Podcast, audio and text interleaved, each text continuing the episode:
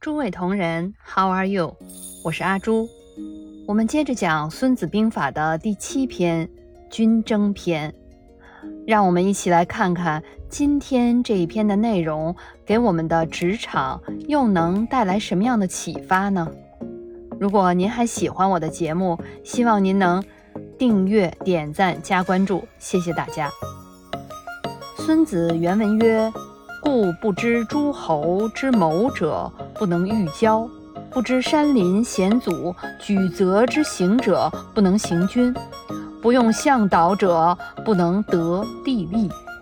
所以啊，不了解诸侯各国的图谋，就不要和他们结成联盟；不知道山林险阻沼泽的地形分布，就不能够行军；不使用向导呢？就不能够掌握和利用有利的地形。解释到这里呀，如果你听过我前面的分享，一定对《孙子兵法》里的这句话有印象，就是上兵伐谋，其次伐交，意思是要搞好外交，就要知道各个利益相关方的利益跟意图。这是一个什么理论呢？是不是有些熟悉？其实啊，这不就是一个博弈论的思想吗？博弈行为即为具有竞争或对抗性质的行为。为了达到各自的目标和利益，各方必须考虑对手的各种可能的行动方案，而且要选择对自己有利的方案。原文中说完了与各诸侯国的结盟，又说到地形，又说到行军向导，掌握有利的地形。说了这么多的内容，范围之广泛，其实啊是引申出博弈政策中很重要的一条呢，就是不要只看到双方的博弈和利益诉求，而是扩大参与方。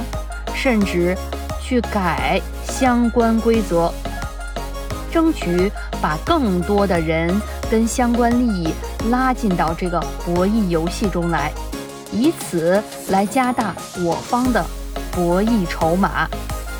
这让我想起我曾经所在的一个公司一名高管的事情。他从一毕业呀，就在这家公司，从一个普通的基层员工开始干起。后来一步步升职到中层、高层，再到几乎一把手位置的高管。等到他在高管这个位置后啊，放眼望去，公司的高层里估计只有百分之十不是他的人，其他那百分之九十啊，全是他的人，也就是他的利益链里的人。这些年，他也就是通过扩大参与方，不断的扩大自己的领域范围。从他开始做中层开始，通过不同的轮岗机会，去扩大自己的游戏范围。再到高层后，逐步拉利益方，甚至修改相关利益规则。所以呀，他顺利升到高管。与此同时，还培养了他自己的高层人。这样就更加稳固了他在公司的地位及利益。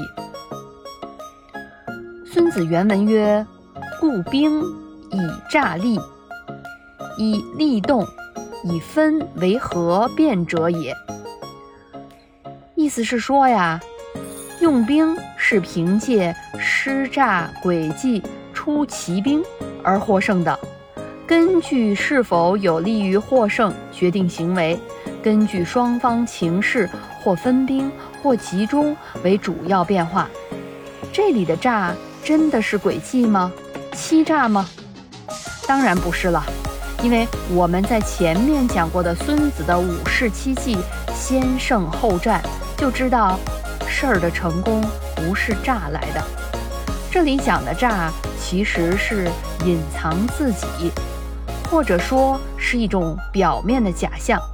就好像我们前面讲过很多次的，你在职场风生水起、春风得意的时候，一定要低调谦和，即便你此时已经心中暗喜，也感受到权力地位给你带的被尊重的感受的时候，要做出一种所谓的假象，但一定不能只顾着学假象、做假象，做得过头，也会真的就假了。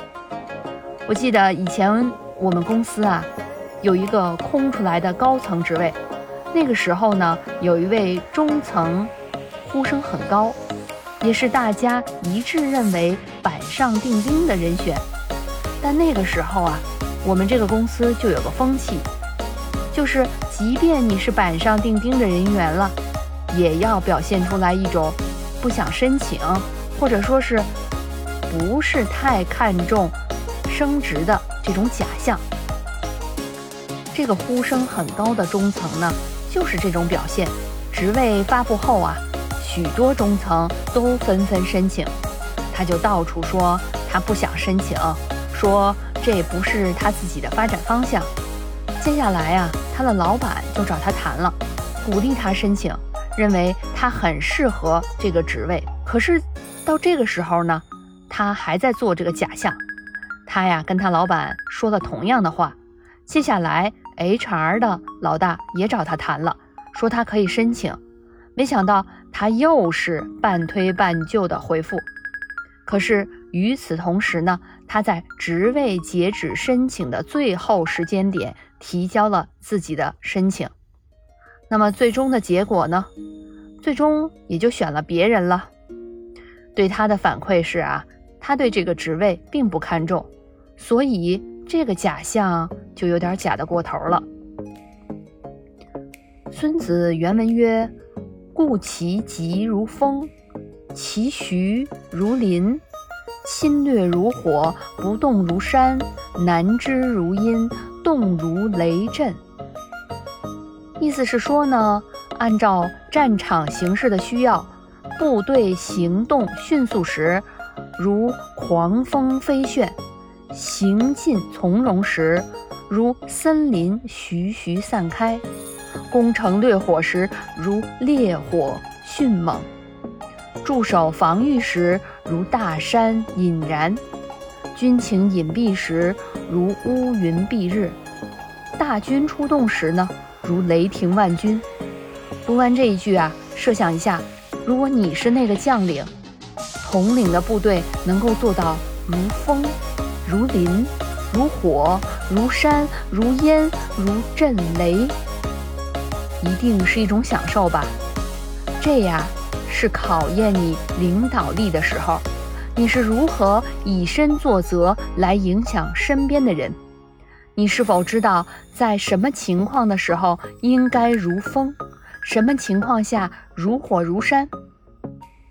作为员工的你。你有没有这样一位能够影响到你的老板？又回到前面讲过的，工作那么多年后啊，才理解的道理。工作内容固然重要，收入也固然重要，但是都没有找一位好老板重要。孙子原文曰：“略相分众，扩地分利，悬权而动。”先知迂直之计者胜，此君胜之法也。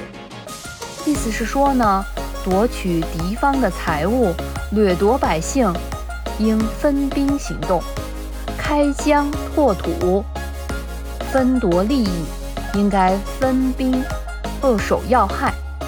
这些呀，都应该权衡利弊，根据实际情况来行事。率先知道迂直之计的将获胜，这呀就是军争的原则。这里讲到打仗的时候啊，军队夺取之道，在我们职场呢，就是某些非正式的福利。公司啊有正式的福利，这没什么可特别说明的，因为是理所应当的。但一定也要有些非正式的福利。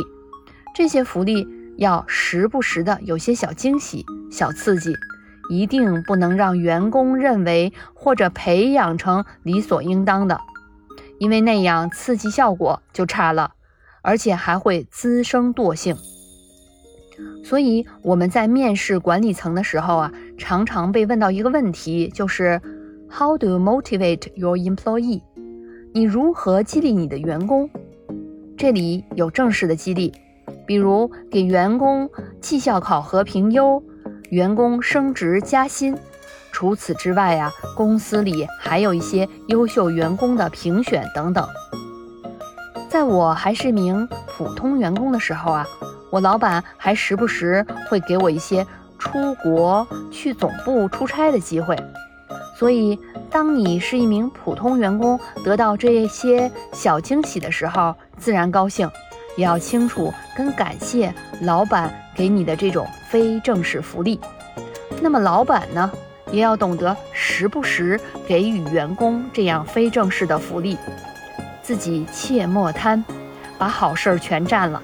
丝毫不给底下的人一点福利。好了，今天的博古知今军争篇我们就讲到这儿了，谢谢您的收听，期待与您下次相逢。博古知今。